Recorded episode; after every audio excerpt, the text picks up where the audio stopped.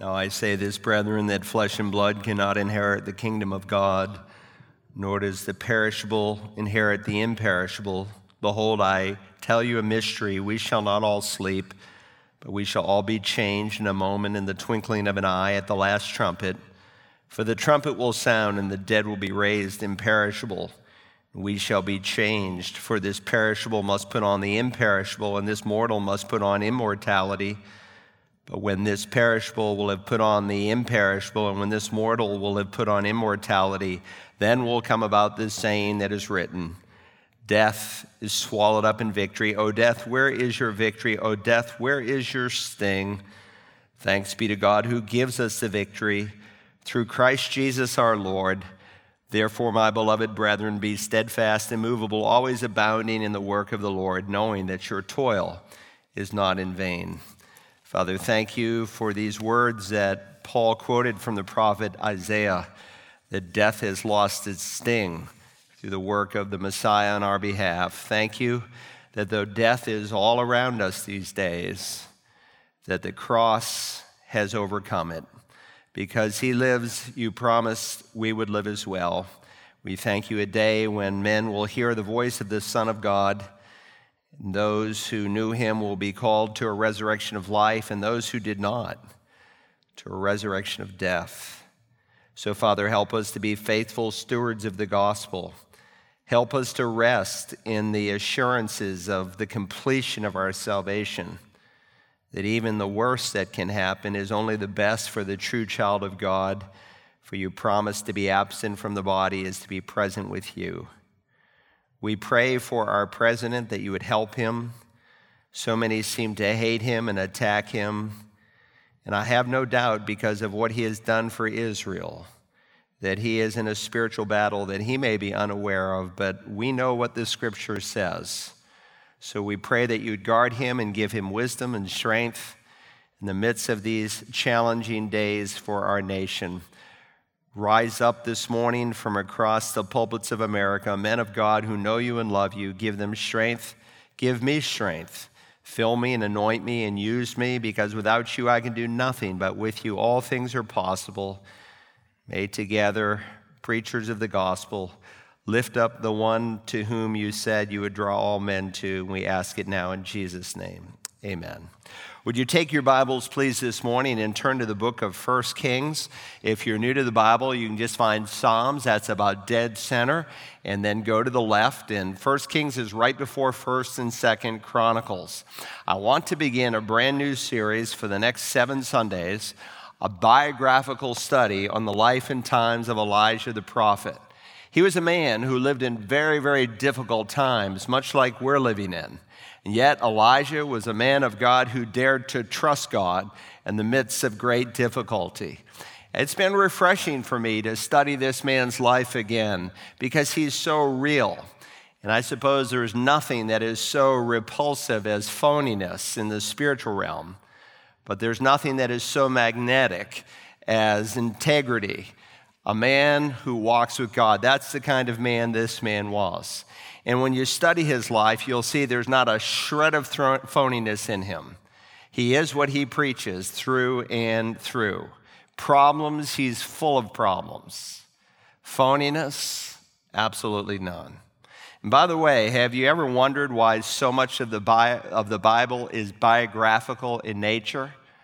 God the Holy Spirit loves to take ordinary people like you and me people who walked with God, people who even failed with the Lord, and to teach us by their lives. We think sometimes of a man like Elijah that somehow he is different. But the New Testament reminds us that Elijah was a man with a nature just like ours. He was cut out of the same piece of fabric that you have been cut out of, just like you and I, he has been made in the image of God. And there are so many lessons that we can learn from studying the scripture biographically. I mean, you read of a man like Abraham or Moses or Paul or Barnabas or whoever it might be, and you just come away challenged. And I believe that we will come away challenged having studied this man. 1 Kings 17, he suddenly quickly, without notice, appears on the pages of Scripture. And as we will see before we're finished, he will leave just as fast. 1 Kings 17, I hope you have a Bible. I'm reading from the New American Standard. Follow along. Now, Elijah the Tishbite was one of the settlers of Gilead. And he said to Ahab, As the Lord, the God of Israel, lives, before whom I stand, surely there shall be neither dew nor rain these years except by my word. The word of the Lord came to him, saying, Go away from here and turn eastward and hide yourself by the brook Cherith, which is east of the Jordan. It shall be that you will drink of the brook, and I have commanded the ravens to provide for you there. So he went and did according to the word of the Lord, for he went and lived by the brook Cherith, which is east of the Jordan. The ravens brought him bread and meat in the morning, and bread and meat in the evening, and he would drink from the brook. It happened after a while that the brook dried up because there was no rain in the land.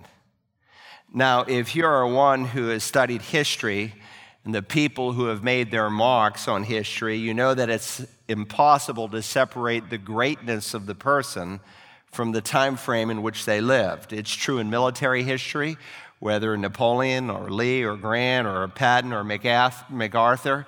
It's certainly true in political history, whether it's Abraham Lincoln or Winston Churchill or Dr. Martin Luther King. And it's certainly true in spiritual history. And so, if we are to understand the life and times of Elijah and the impact that he made, we need to understand something about the time frame in which he lived.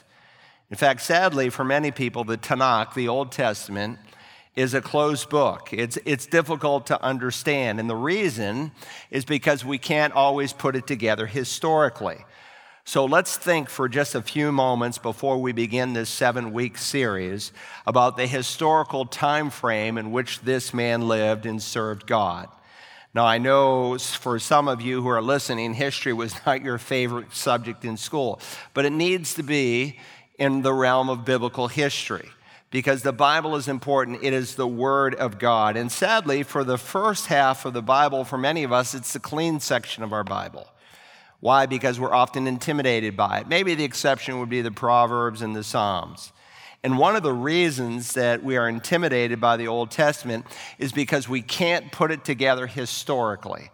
So let me begin this series by giving you first a, a broad view of the Old Testament so that we can pinpoint the time frame in which Elijah lived and served. And if you can understand this broad view, you can take almost any book of the Old Testament and accordingly understand where it fits. If you remember, God founded the nation of Israel through a man named Abraham. Before Abraham, every man of God was a Gentile. But God starts a new nation with a man named Abram. And initially, if you remember, he had two sons the son of promise, who was called Yitzhak, Isaac, and the son of the bondwoman, Ishmael. Ishmael, in turn, had 12 sons that formed the Arab nations of the world. Isaac, the son of promise, had two children, Jacob and Esau. And Jacob became the line through which the Messiah would come. He had 12 sons, and those 12 sons corporately, after he was renamed Yisrael, were called simply Israel, the sons of Israel. If you remember, a famine came in the land of Israel, and so the 12 tribes end up in Egypt, and God, through the watch care of Joseph, provides not just for the Jewish people, but for the surrounding nations. Joseph dies, the people multiply, and Exodus opens by reminding us there came a time when a new king arose who did not know Joseph. And so, just as God had prophesied to Abraham, they were in the land of Egypt for 400 years. But then, just as God prophesied, he released his people through the leadership of Moses. Moses' life was 120 years. It's easy to follow. It's 40, 40, 40. 40 years in Egypt, 40 years in the wilderness, uh, of uh, where he was a sheep rancher, and then 40 years again in the wilderness as he carries the people to the edge of the promised land. He dies, and after his death, Joshua steps up. And of course, after Joshua dies, within one generation, the people of Israel forsook God. In one generation, degeneration took place. And that period of unbelief, we typically refer to it as the time of the judges, where the Jewish people were ruled by various judges. But eventually, the people wanted a king like the surrounding nations, and so God gave them the desires of their heart. And we enter into what we call the period of the monarchy or the period of the kingdom. The first three kings in Israel's history were the most famous SDS, Saul, David, and Solomon. But if you remember, for 120 years, each man, Saul, David, Solomon, each served exactly 40 years, for 120 years. So for 120 years, the kingdom of Israel was united. But if you remember, due to Solomon's moral compromise, the kingdom split north and south. Hold your finger here and go to 1 Kings 11 and verse 1. 1 Kings 11 and verse 1. And I want you to follow along. During the latter time of Solomon's reign, he compromised himself morally by marrying foreign wives, unbelievers. And that caused his heart to be drawn away and to fall into idolatry. And so God judged Solomon. He disciplined him. Look at 1 Kings 11 and verse 1. Now, King Solomon loved many foreign women, and therein lies the problem. Now, notice uh, verse 4. For it came about when Solomon was old, his wives turned his heart away after other gods, and his heart was not wholly devoted to the Lord his God, as the heart of David his father had been. Now, the consequences are spelled out beginning in, look at verse uh, 9. Now, the Lord was angry with Solomon because his heart was turned away from the Lord, the God of Israel, who had appeared to him twice and had commanded him concerning this thing that he should not go after other gods. But he did not observe what the Lord had commanded. Let me just say something in passing. You cannot violate the clear teaching of God's word without suffering the consequences. And so, beginning now in 1 Kings 11 and verse 11, we read So the Lord said to Solomon, Because you have done this, and you have not kept my covenant and my statutes, which I have commanded you, I will surely tear the kingdom from you and will give it to your servant. Nevertheless, I will not do it in your days for the sake of your father David but I will tear it out of the hand of your son. And so Rehoboam steps up to the throne, uh, Solomon's son. He foolishly listens to the younger uh, leaders in the nation, and he makes some very stupid mistakes. And in his pigheadedness and his greed, the nation divides in two. Here's a map that will give you a picture of what it looked like during that time. In 931, Solomon's son Rehoboam, he causes a split. And so remember, there were 12 tribes. 10 of the tribes in the north form what, as this map shows, is called Israel. And that can be a little confusing as you study the scripture, because sometimes the term Israel is used to refer to all 12 tribes, especially up until the time the kingdom is united. But then, after the kingdom divides, Israel typically is a term that's used to describe the 10 northern tribes. And they form their own kingdom of sorts under a fellow named Jeroboam. He doesn't want the people to go back to Jerusalem to worship the one place God had specified, and so he creates his own centers of worship using bulls as emblems. And of course, from 931 BC to 209, the northern kingdom, again called Israel, they have 20 kings, and every single king in the northern kingdom is wicked. The two southern tribes, Judah and Benjamin, they go after the name of the larger tribe. They are called uh, Judah. And they had 20 kings as well. 12 that are wicked, only eight that are good. So the northern kingdom, Israel, ignores God's command. They begin to dry up spiritually. They turn to an idolatrous lifestyle. And so God sent these different prophets to warn them. And in 722, just as God had predicted, the Assyrians came down and carried them away into captivity. The southern kingdom went another 136 years, and then in 586 BC, just as God had prophesied, the Babylonians came and carried away the two southern tribes. So, to keep it straight, just remember I comes before J, A comes before B. Israel is carried away by the Assyrians.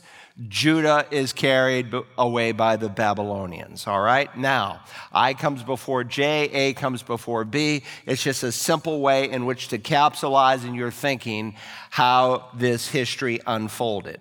So, when you read an Old Testament book, one of the questions you always want to ask is at what time in Israel's history did this book take place? If you understand, for instance, that Elijah was a prophet to the northern kingdom, so he is living after the kingdom is united, it's split north and south. He serves the northern kingdom, Israel. Remember, 20 kings, every single one of them are wicked men. Terrible leadership. And uh, it helps you to understand the time frame in which he lived. In fact, any of the Old Testament books, that are named after the prophet who wrote them. There are 17 that will take you from Isaiah to Malachi. You want to ask did they preach before the exile? Did they preach during the exile? Or did they preach after the exile? Before the exile, we have what we call pre exilic prophets. Some of those prophets preached to the northern kingdom, some of those prophets preached to the southern kingdom, Judah, and a few of them preached to both.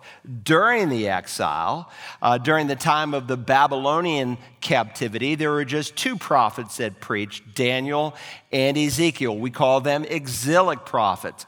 After the exile, there were just three prophets that preached, uh, namely Haggai, Zechariah, and Malachi. So Elijah lives during the time frame after the United Kingdom, uh, the kingdom has been split. He's preaching before the northern 10 tribes, Israel as they're called, are carried away by the Assyrians.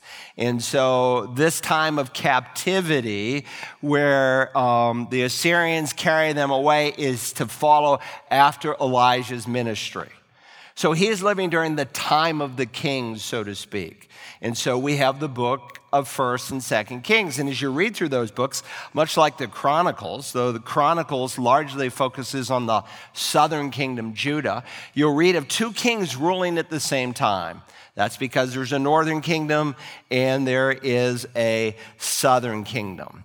And if you read here, 1 Kings 12 through 16, you discover that with the exception of a king named Asa, who did right in the sight of the Lord, all of these kings were evil.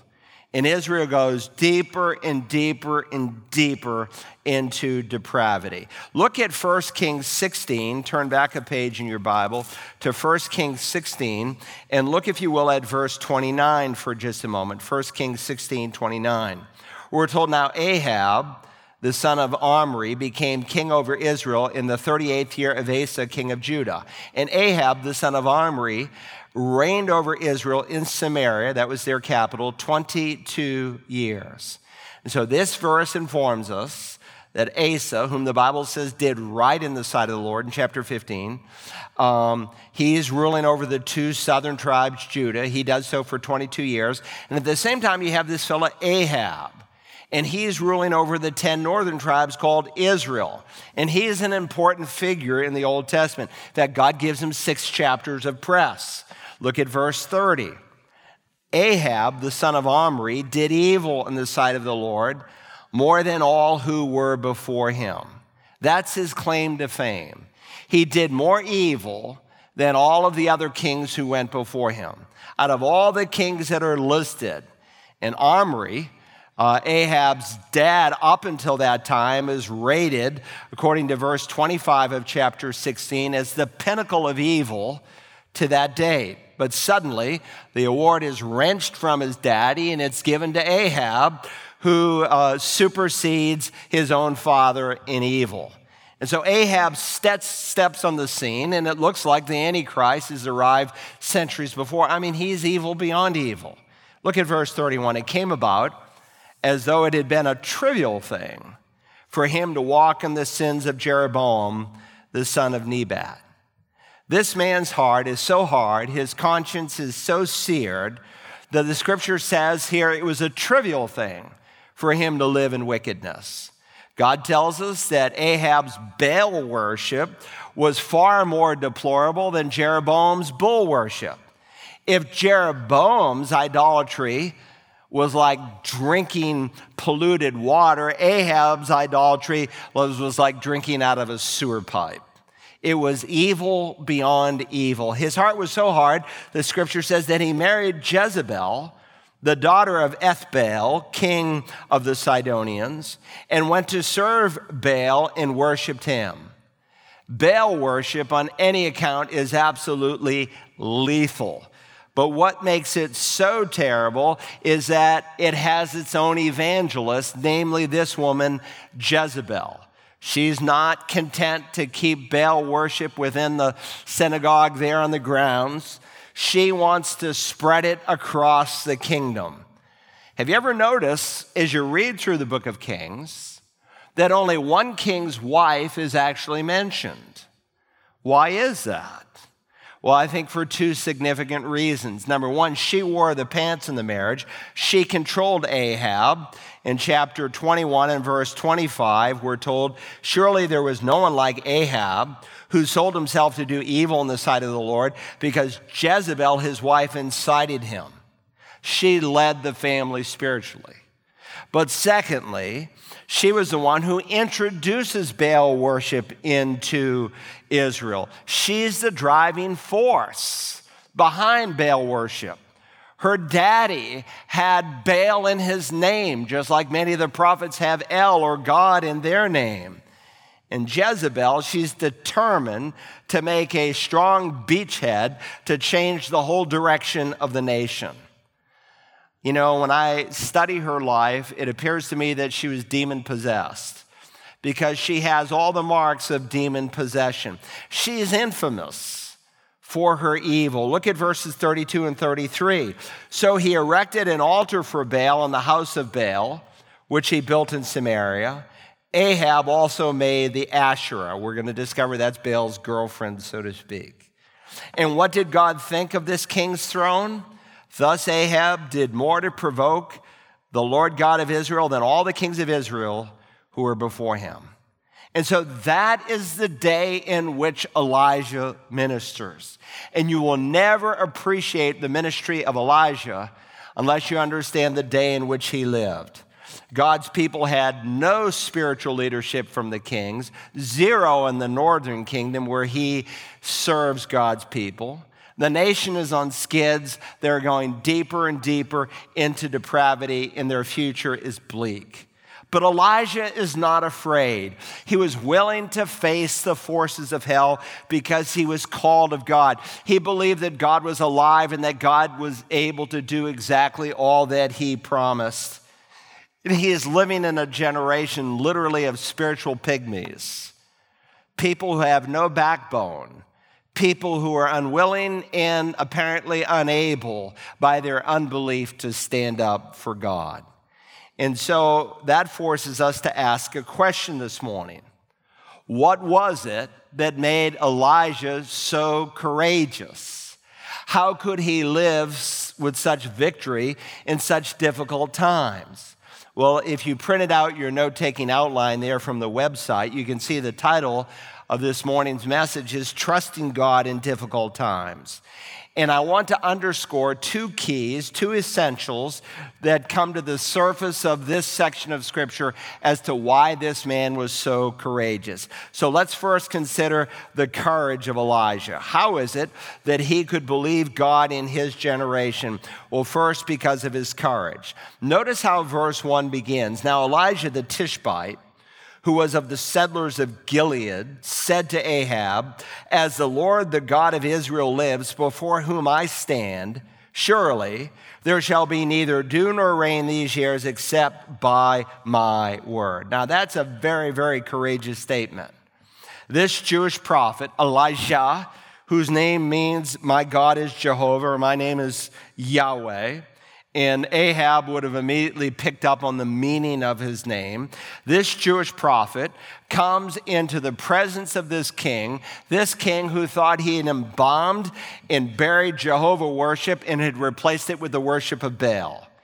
And he is standing, Elijah, this prophet, before the king and his wife Jezebel, according to chapter 18 and verse 4, who is killing all the prophets of God, which again forces us to ask another question How did he muster the courage to stand before this king who could have easily have taken his life?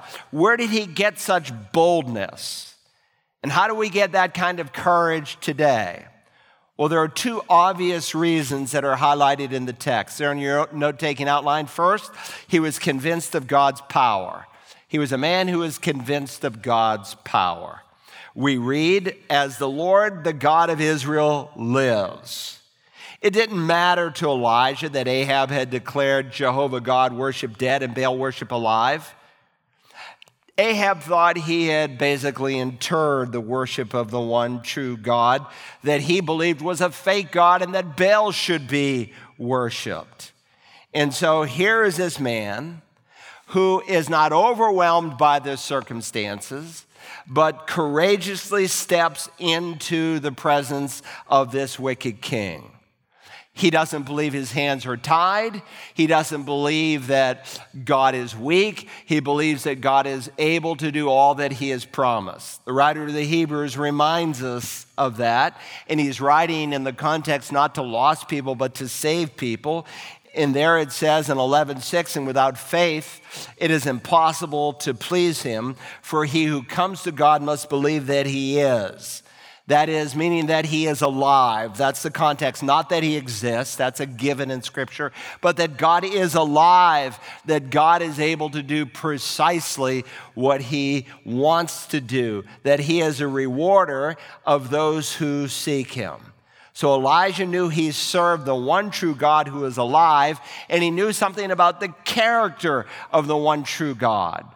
As we studied the book of Daniel a few years ago, Daniel 11:32 says, "The people who know their God will display strength and take action."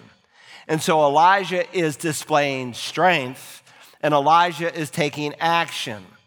He's there in the presence of King Ahab, not in his own strength, but he is there in the strength of God. Notice as the Lord, the God of Israel lives, and I hope at home you have a Bible in your lap and you're looking at it because you'll get so much more out of any sermon I preach if you have God's word in your hands. As the Lord, the God of Israel, lives, before whom I stand. Do you see what he's saying? Elijah is saying, I'm not just standing here before you, Ahab. I am standing in this place before the God who lives. By the way, how do you convince an unbelieving world that God is alive? You convince an unbelieving world that God is alive by the aliveness and the power that is in your life. The most convincing thing of true biblical Christianity is its power to change a life. The world is not overwhelmed and convinced by your argumentation and by all of your apologetics. The world is not overwhelmed by your success story, and that's what we want to do. We want to parade across platforms all of these great success stories in evangelicalism. The world is convinced only by that which it cannot produce, and that is a changed life, freedom from the guilt of sin, freedom from the slavery of sin. That's what will grab an unbelieving world's attention. When Christlikeness is portrayed in your home, when godly children who display the fruit of the Spirit begin to exhibit a different kind of life than their peers.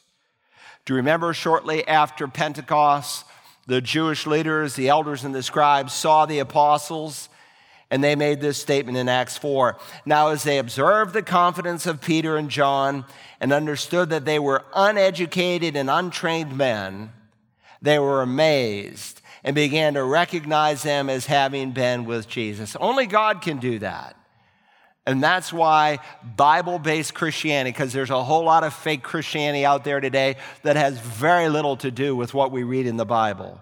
But Bible based Christianity will revolutionize a person's life. And that's what God uses, among other things, to get people to question. Let me ask you a question as I ask myself this week What is there in your life that can only be explained by the supernatural work of God? What is there in your life that is proof positive that you have a living, life changing relationship with God through Christ? Elijah, Elijah, this prophet, he, he is just filled with reality.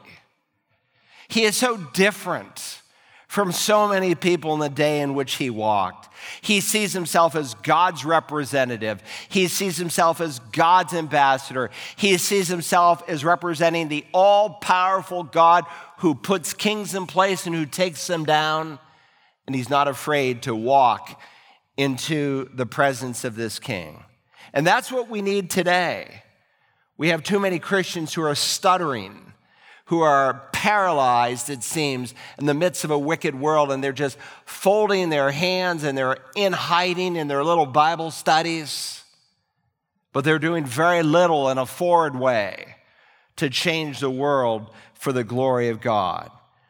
Elijah could have thrown up his hands and said, Idolatry is everywhere. What can I do? I'm just one man. And that's what God needs one man, one woman, one boy, one girl who is available, who will believe God that God is able to do precisely all that he has promised.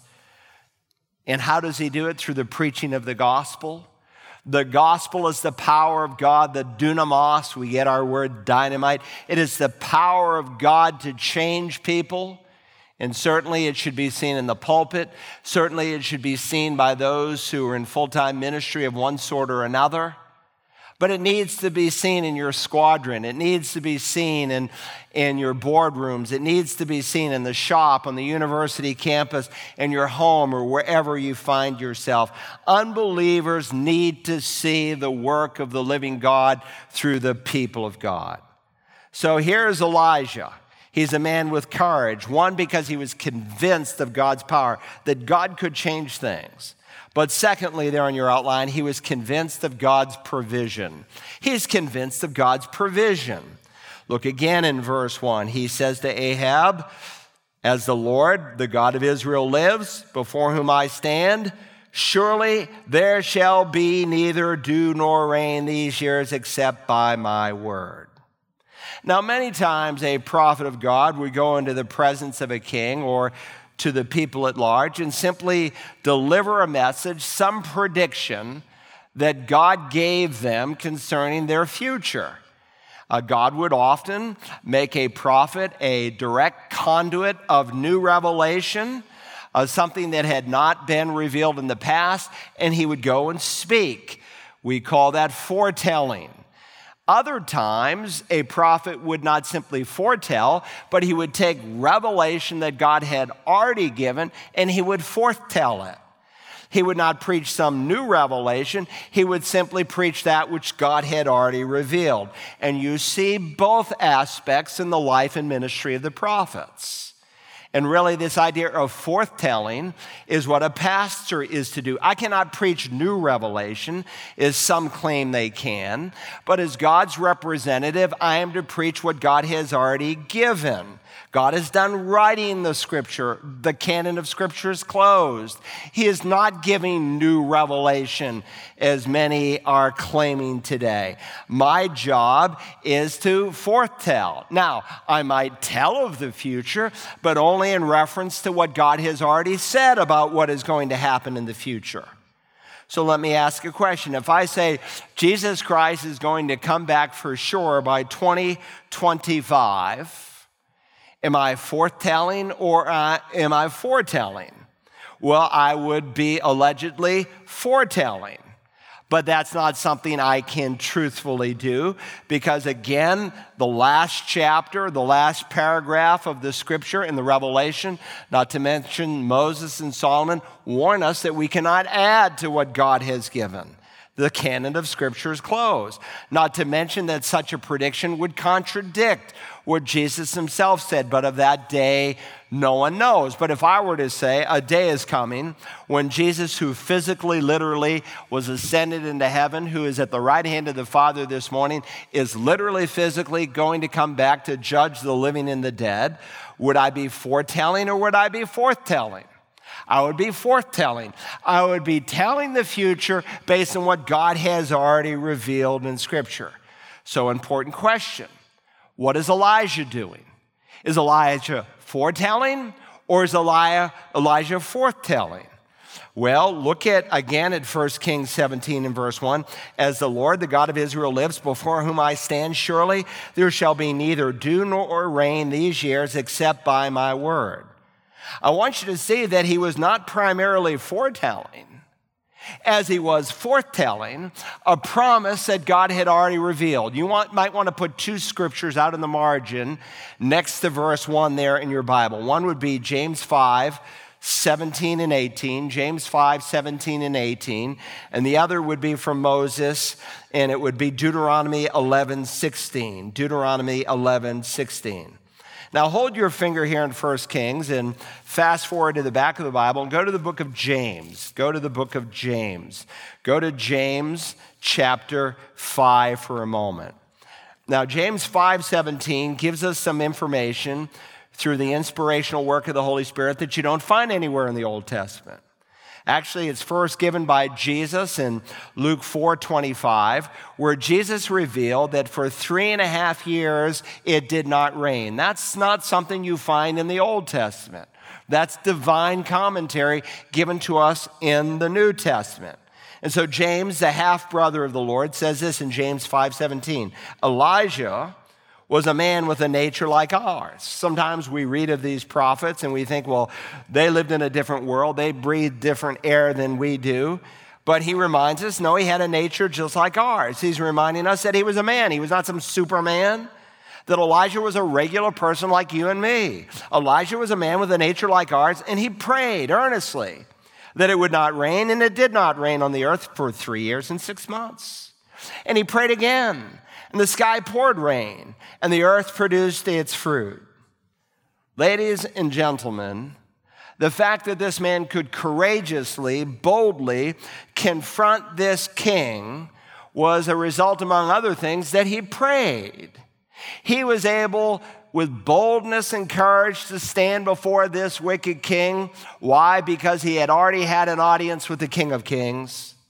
He was a man who knew how to stand before men because he knew how to kneel before God. He prayed earnestly.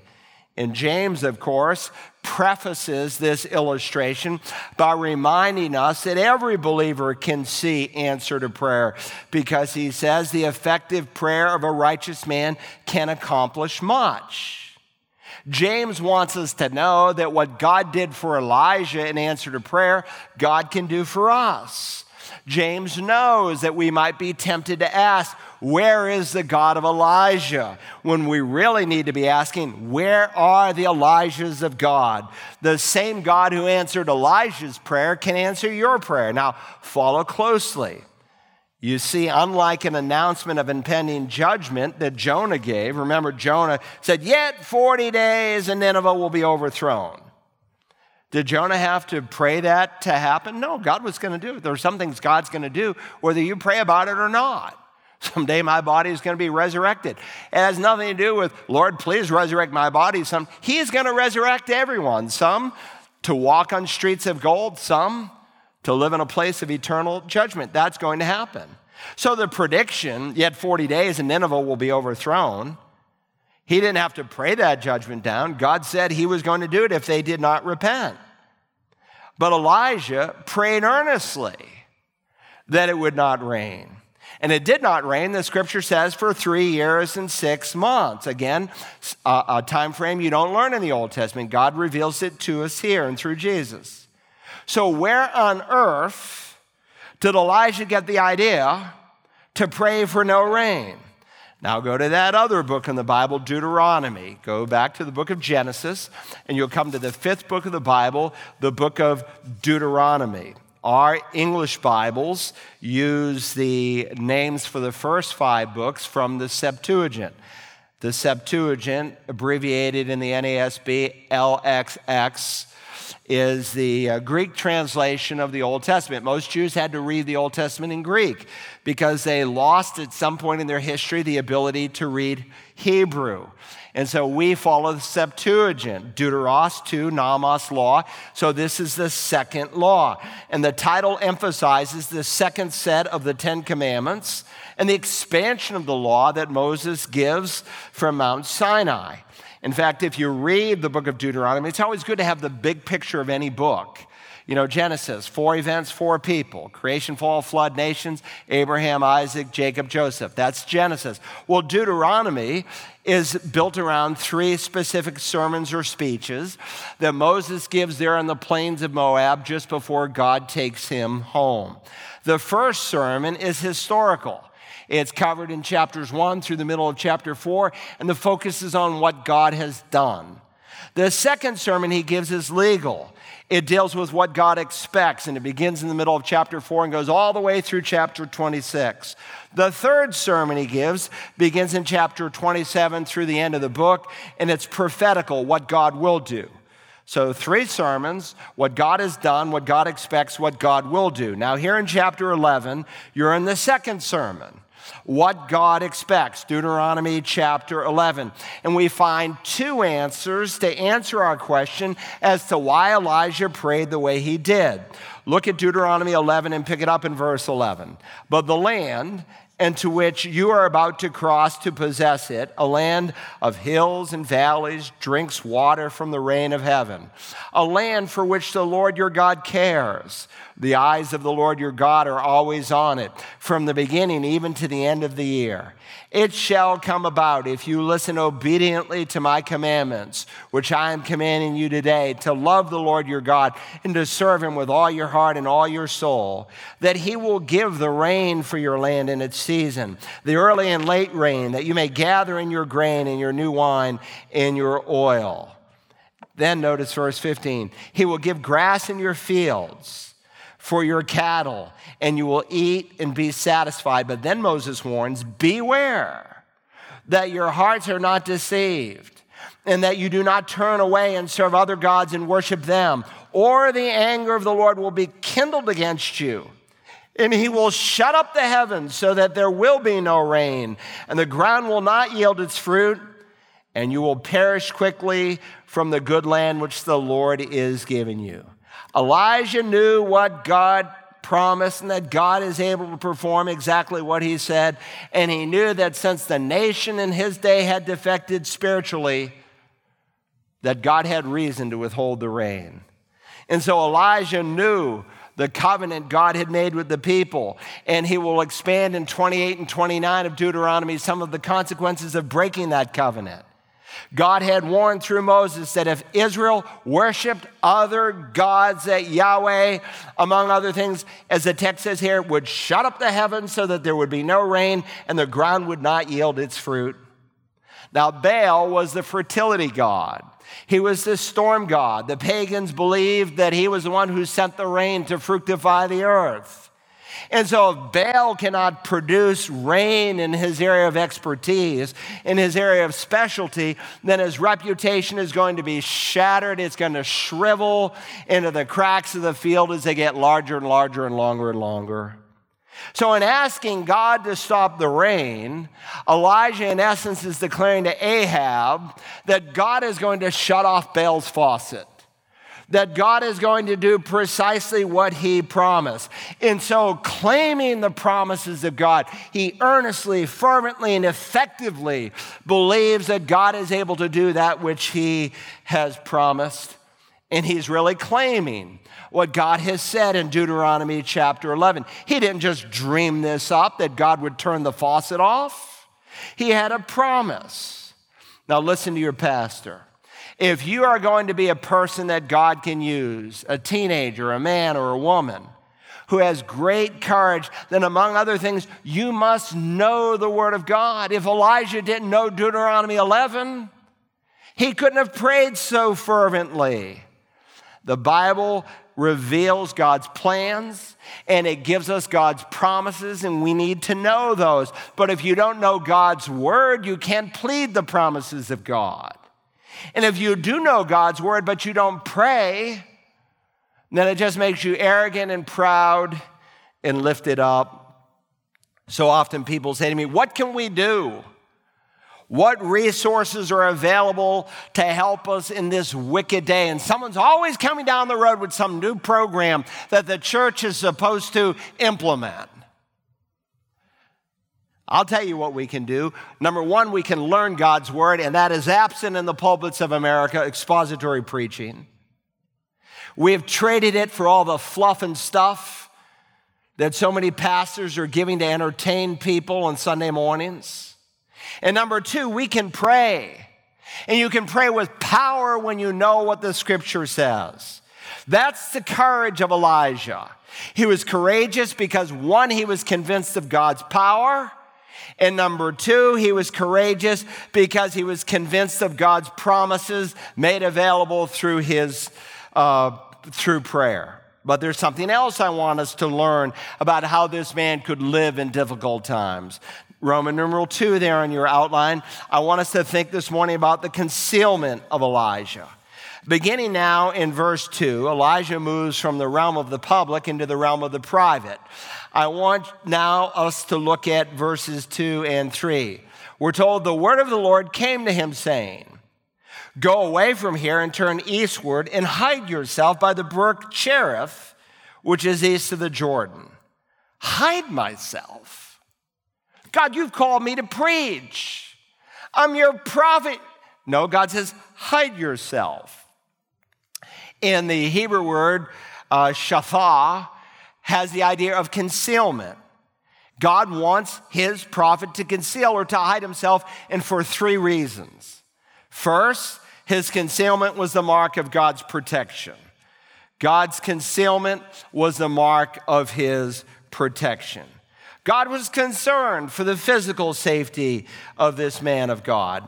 If you look over, turn over a page to chapter 18 and look at verse 10. Obadiah, not the one that bears the book by his name, but there's this man, Obadiah. We're going to study him. And he says in 1 Kings 18 and verse 10 As the Lord your God lives, there is no nation or kingdom where my master, referring to King Ahab, has not sent to search for you. That is the prophet Elijah. And when they said he is not here, he made the kingdom or nation swear that they could not find you. So when Elijah first told King Ahab, As the Lord, the God of Israel, lives, before whom I stand, surely there shall be no rain nor dew these three years except by my word. Ahab probably thought, Oh, the heavens, they're not going to dry up. Oh, finally, the rain stops. He probably thought, This is a short drought. We can deal with it for a few months. But this drought goes on and on and on and on for three and a half years.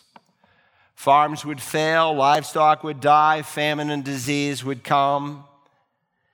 And when it happened, King Ahab wants Elijah bad. And so he went looking for him. Why? Because Elijah said, It would not rain but by my word. And I'm sure he wanted to track him down to try to force him to change his word. Not to mention, according to chapter 18 and verse 4, Jezebel, the wicked wife of Ahab, wants to kill the prophets, and she's already butchered many. And so God puts his prophet into his protective care. And by the way, God's protective care has not changed one bit. Put out in the margin, Isaiah 49, 14 through 16. Isaiah 49, 14 through 16.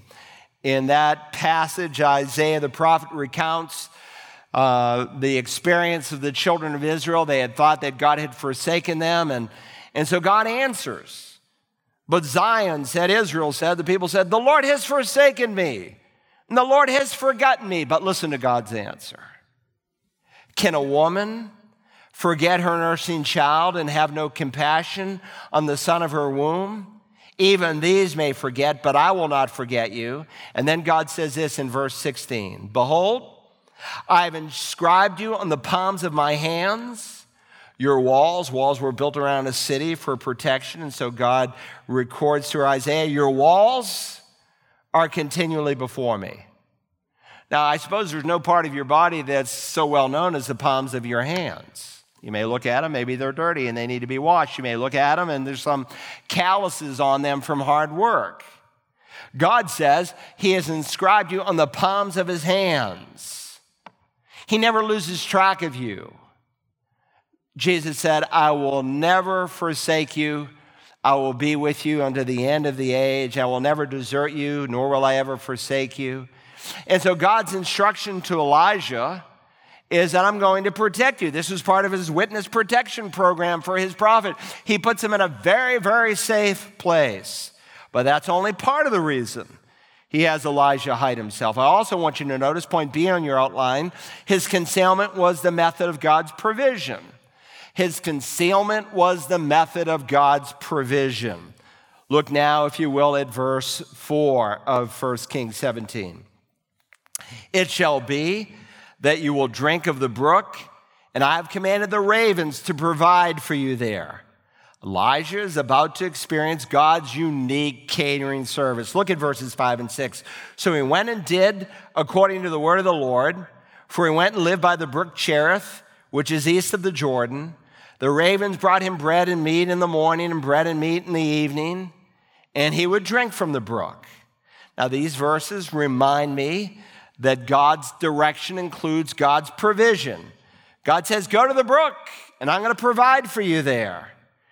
God never gives you a command in which He will not give you the means in which to fulfill that command. We often say God's work done in God's way never lacks God's support. I remember when I was a student at Dallas Seminary and Dr. Walvoord was in his 50th year. My first year was his last year as the president of Dallas Theological Seminary, and he recounted a story that took place in 1924 when Lewis Sperry Chafer, the first president, was in dire straits and the seminary had almost capitulated. It had come to the point of bankruptcy and it was to foreclose at noon that day. And so several of the men met with Dr. Chafer and they began to pray. And in that meeting, was Dr. Harry Ironside. And if you've ever read some of his sermons or heard them, there's a few audio recordings that are left. He was probably one of the greatest expositors in the first half of the 20th century. And he prayed in his characteristically refreshing way Lord, you know what our needs are. You said in your word that you own the cattle on a thousand hills. Please sell some of those cattle and send us the money.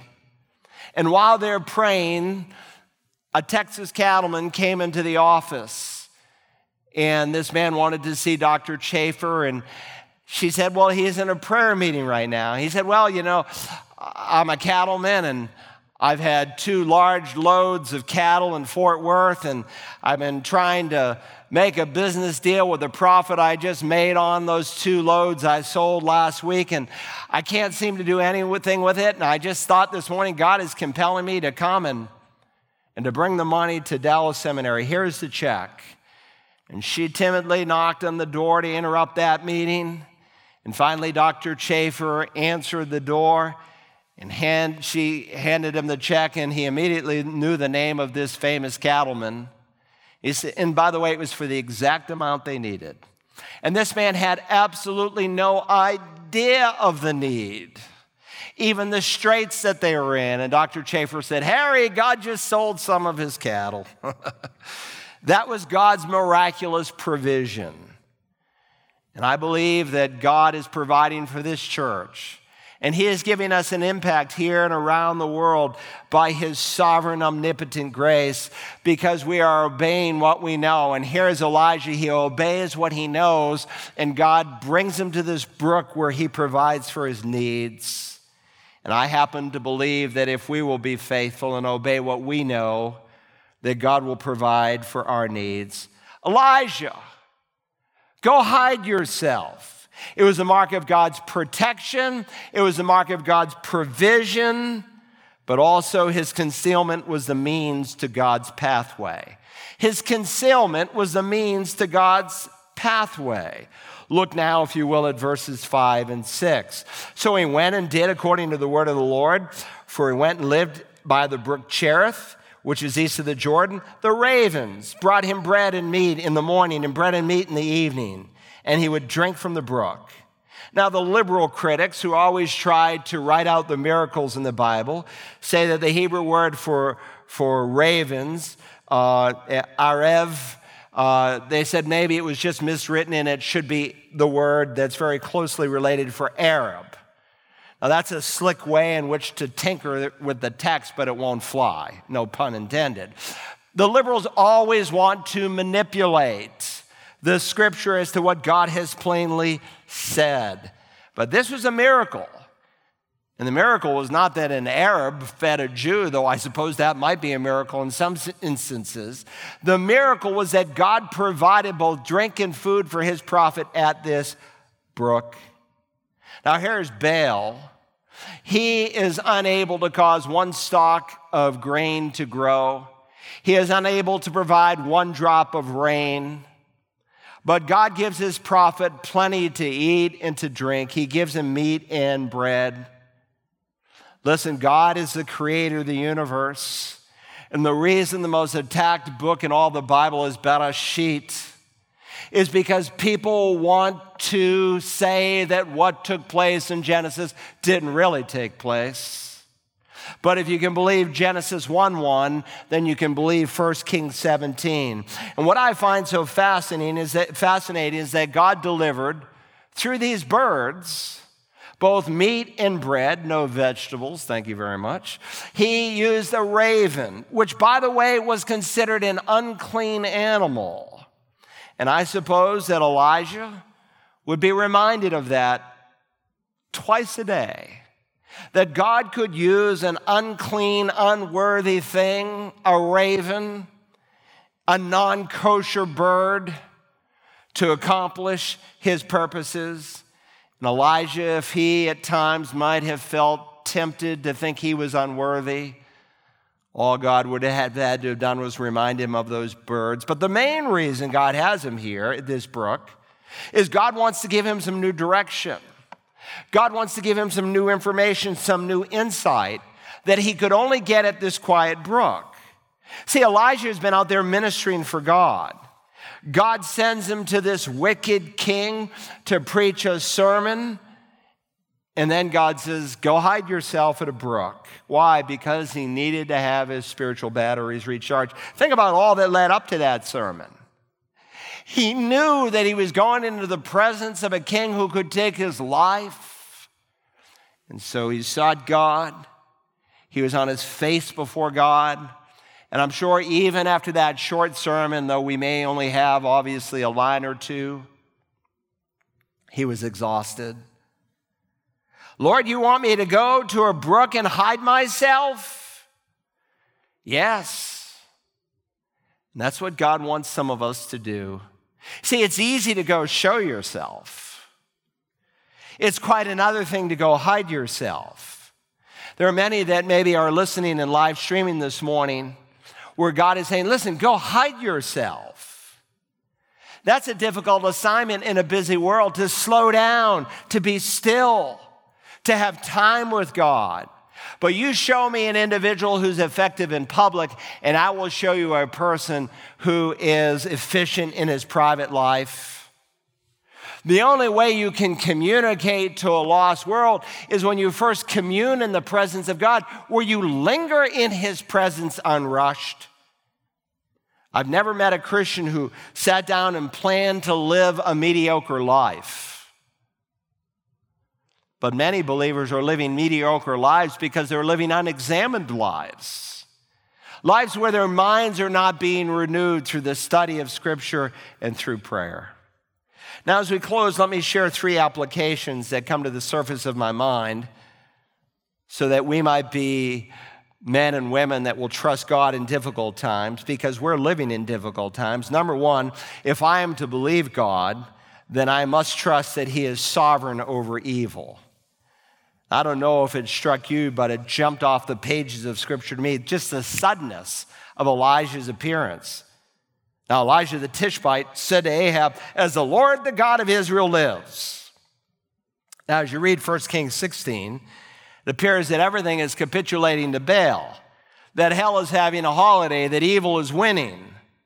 And then suddenly, we're standing listening to this prophet whose name means my God is Yahweh. Now, typically, when a prophet is mentioned in scripture, he's given some kind of you know, background. There's a more deliberate approach. Now, there was a certain prophet, Elijah by name, who was the son of so and so, and he came to Ahab, who had been worshiping Baal, and, and the Lord gave him a word, and he said, Go, arise, and preach to Ahab. But God doesn't do any of that.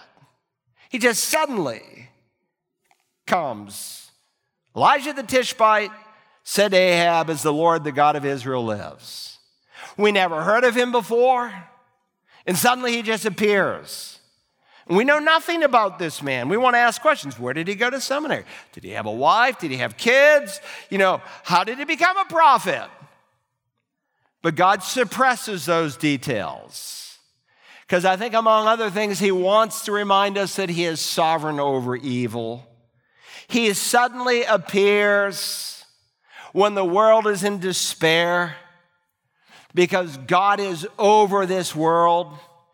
And we can be sure that absolutely nothing ever happens apart from God's notice. God is working often in the background in ways you don't see, and then suddenly, without notice, you see God's answer. It may be a man or a woman that God raises up from nowhere, or it may ultimately be when God brings his son back from heaven. But understand when evil seems to be flourishing, it's only a superficial flourish because our God is sovereign. God's not up in heaven this morning wringing his hands over the reprobate behavior that is beginning to sweep this world. There's never an emergency meeting of the Holy Trinity. God is in total control, and you can be sure that his plan, his movement, his person, and ultimately his son in the end will win. It appeared in Elijah's day that Satan was winning. But God is in control, He is sovereign over all, even evil. Secondly, I'm reminded if I am to believe God, then I must trust He is sovereign in His ways, that God is sovereign in His ways. It's marvelous to see how God provides for His servant Elijah by sending ravens. We'll see next time by a widow in a place called Zarephath. Why doesn't God provide for his other prophets in that way? When we come to the 18th chapter, we're going to find many of them who are martyred for their faith by Jezebel's hand. And still others who are hidden in caves in groups of 50 who are sustained by one of God's brave servants with bread and water only. Yet most of us would rather identify with Elijah. Yes, I'm a believer. I'm a servant like Elijah. And I can expect God to provide for me the way He provided for Elijah. And we want to identify with Him rather than those persecuted prophets who are fleeing, who are hiding, who only get bread and water, and Elijah gets water, bread, and meat. So, how are we to understand the way God provided for Elijah and the way he provided for the other 7,000 prophets who were still alive? You said, Pastor, God's work done in God's way never lacks God's support. That's true. I believe that with all my heart. Well, you seem to be contradicting yourself. Not at all. God never promises that his people will be totally sheltered from disaster or evil or even at times from famine. Paul said, I know what it's like to live in plenty and I know what it's like to live with little. You say, well, is there any comfort and the way God provided for Elijah for my own life because I'm a follower of the Messiah. Yes, there is, but not as the prosperity theologians would have you to believe. They would have you to believe that God wants to supernaturally supply, and Elijah had a supernatural supply, as one of them preached, and the others didn't because he had greater faith. Nothing could be further from the truth. Were they less blessed? Were they less righteous? Were they less faithful? Scores of them had given their lives for the cause.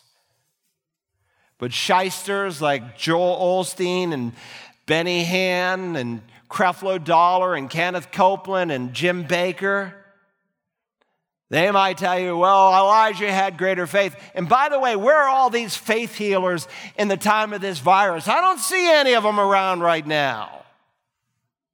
No, these 7,000 men were right in the middle of God's will.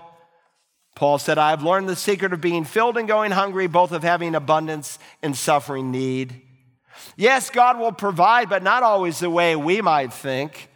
Isaiah writes, For my thoughts are not your thoughts, neither are your ways my ways, declares the Lord. For as the heavens are higher than the earth, so are my ways higher than your ways, and my thoughts than your thoughts. God allowed some to be provided for in a cave. He allowed others to die by the hand of Jezebel. Why? Because their service was over. George Whitefield, the great evangelist of a hundred, couple hundred years ago, said, The worker is immortal until God is finished with him. And there comes a time when God is finished with us, and it's time to go home. And sometimes He takes a servant home even through persecution and batting, because His ways are not our ways. That doesn't preach. That doesn't fill churches. That doesn't pack stadiums. No, it doesn't. But it's the truth, it's what God has revealed in His Word. Third and finally, if I am to believe God, then I must trust that He is sovereign in my trials. Now, we didn't examine verse 7, so let's look at it now. It happened after a while that the brook dried up because there was no rain in the land.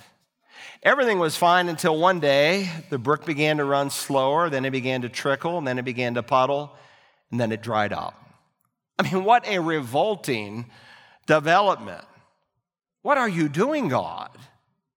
God knew exactly what he was doing because he is not simply inter- interested in launching you into the realm of justification. God is also interested in providing for you and growing you in the realm of sanctification. When you are justified, you are declared righteous in the sight of God, as, as declared as holy as God Himself is. He gives you the righteousness of God in Christ. But now He wants to make you holy in your experience. And sometimes God uses drying or even a dried up brook in which to accomplish it. Had Elijah, I mean, was he being punished for what he He's right in the center of God's will.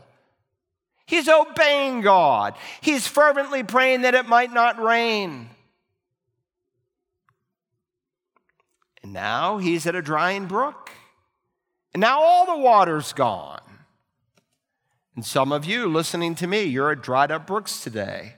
It might be sickness, might be the loss of a child, the loss of a spouse, the loss of a job, the loss of friends. Maybe you had to move and your church is gone that you once loved, and the people whom you cherished are so far away. I remember really our first dried up brook as a relatively newly married couple. We were home missionaries working in a campus ministry, and we were headed for seminary from Duke University to Dallas. And God sold our home in one day without a real estate agent, and we made a huge profit. And then He graciously provided for us with a brand new home, never lived in, and all the funds that we needed to move and then to begin seminary. And we moved across the country, and no sooner was I up to my eyeballs in New Testament Greek when a thyroid tumor develops in my wife's neck. And the endocrinologist suspects that it could be cancerous, but because she's in the midst of a pregnancy, the kind of tests that he wants to do and the surgery to remove it, he doesn't want to endanger our baby. And then while she's pregnant with our third child, Grace Anna, six months into the pregnancy, she begins to have problems and she is confined to total bed rest. During the same time, our son Jeremy develops a large inflamed lump in his leg, and he's initially uh, diagnosed with mu- muscular dystrophy there at Children's Hospital in Dallas. Now, top it off, I wrecked the car twice in the course of two weeks. one of my relatives said, Are you sure that God has called you to go to seminary? Are you sure you are in God's will? I knew I was right in the center of God's will. And I knew that though our brook had dried up, that God wanted to use the trials and the circumstances to shape our lives as much as the courses that I was enrolled in. Since then, we've faced many dried up brooks in our life, but they're all part of this shaping process. And some of you who are listening to me this morning, you're at a dried up brook. At one time, you were at a time of great blessing financially, but now it's changed. Your business is failing. Maybe there was a time when you could use your voice for the Lord. Maybe you were a deacon or an elder in your church or had some special ministry, but your brook has dried up. Your brook dries up, but only through the hand of an all sovereign God. Why does God let our brooks dry up? Sometimes because He wants to teach us to trust Him and not just in our gifts and our bank accounts and our abilities.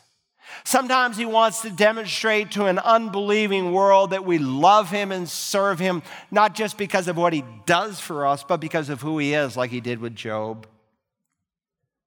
Elijah may have needed to learn that God who gives the water can take the water away. Job says, Blessed be the Lord who gives, who takes it away. We tend to think that once God gives the water, he should never retract it. That once God gives a maid, he should never take that maid away. That once God gives a child, he should never remove that child. Once God gives us a good business, he should never let it fail that once God gives us a particular ministry, He should never stop it. And then the brook dries up. And we need to be able to say with Job, the Lord gave and the Lord has taken away. Blessed be the name of the Lord. Now, you might be asking this morning, Lord, what happened? What's going on in my life? And God says, I'm just answering your prayer. You ever pray, Lord, make me more like Jesus Christ? God says, I'm going to answer that prayer. I mean, Elijah might have thought, God, why are you drying up this brook? And then maybe it dawned on the prophet, Elijah, that is exactly what you prayed for. And I'm answering it. God knows what he is doing, God knows what he is about. Over 80 years ago, Amy Carmichael, she served, by the way, as a missionary in India for 55 years. She served kids, she loved kids. You see people who love kids, you have someone who is much like Jesus Christ. You see people who are irritated by kids and bothered by kids, you see a person who is very much unlike Jesus Christ. She served in India. They called Amy Amma, which is in that particular section of India was the name for mom. And from her own life experiences, having served there 55 years, she said, When God wants to drill a man and thrill a man and skill a man, when God wants to mold a man to play the noblest part, when he yearns with all his heart to create so great and bold a man that all the world should be amazed, watch his methods, watch his ways, how he ruthlessly perfects, how he royally elects, how he hammers him and hurts him, and with mighty blows converts him how God bends but never breaks, when his good he understands, how he uses whom he chooses, and with every purpose fuses him, by every act induces him to try his splendor out. God knows what he is about. God knew what he was doing with Elijah, and God knows what he's doing with you today. Now, if you are listening to me, and you've never met Christ, unlike for the true child of God, your trials are just trials. But the promises of trials being used by God to shape us and to form us and to mature us and to make us more godly is a promise for the one who's been born from above. Listen, you can't even begin to grow spiritually and to change spiritually until you've been born spiritually. And Jesus said, unless you are born twice, You'll never see, you'll never understand, and you will never ever enter God's kingdom. Now, you can't earn it, you can't achieve it, you can't merit it. because the penalty is death, and so a substitute paid it for you on a cross because the life is in the blood. And so, without the shedding of blood, there's no forgiveness. And there's only one who walked on this earth with sinless, innocent blood, and his name is Yeshua. Jesus died in your place, and he proved he was sinless, that death could not hold him in the grave when he was resurrected from the dead. And if you will call on his name today in faith, believing that God will do precisely what he said, whoever will call on Jesus' name, I will save right now, instantly. In one moment, you can be saved if you want to be. So I invite you to be on God's behalf as if God were entreating through me. I beg you to be reconciled to God. Now, our Father, we thank you for the prophet Elijah. Thank you that we're going to have a chance to study him the next couple of months. And we pray that as we read of this portion of Scripture that you've gave, given us, that we would not just become smarter sinners, but that we would become more like Christ. I know many are, are listening to me, some who have lost loved ones by this virus in different parts of the country, in different parts of the world. And they are heartbroken. Some who have lost their businesses some who want to work, but they can't work and they're struggling in so many different ways. But we thank you that you meet us at Dried Up Brooks. And I pray today, Father, for someone listening who has never received your forgiveness, that they might call upon Jesus, that they would say, Lord Jesus, I am a sinner who deserves judgment. But I thank you that you took my judgment for me you proved your ability when you were raised from the dead. Lord Jesus, come and forgive my sin and change me and make me to be the kind of person you want me to be. Now, Father, help someone today to do that, to say, Lord Jesus, save me. We know, Father, the clock will someday run out. May we not miss this heightened warning that you are sending across the world. We ask it in Jesus' holy and precious name. Amen.